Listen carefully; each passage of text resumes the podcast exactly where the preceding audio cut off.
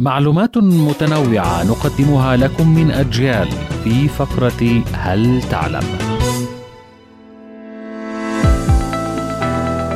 الكاليمبا أو البيانو الإفريقية آلة موسيقية إفريقية مصنوعة من خشب المهوغاني عالي الجودة والمعروف في دول إفريقية عديدة.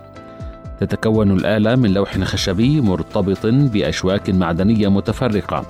يتم العزف عليها بإمساك الآلة بكلتا اليدين والنقر على الأشواك المعدنية باستخدام الإبهامين وتتكون من 15 مفتاحا معدنيا ظهرت هذه الآلة في إفريقيا قبل حوالي ثلاثة آلاف سنة وفي العام 1950 كان هناك تطور عليها إذ تستخدم في المناسبات الدينية وفي الاحتفالات المتنوعة في الساحل الشرقي لشمال إفريقيا.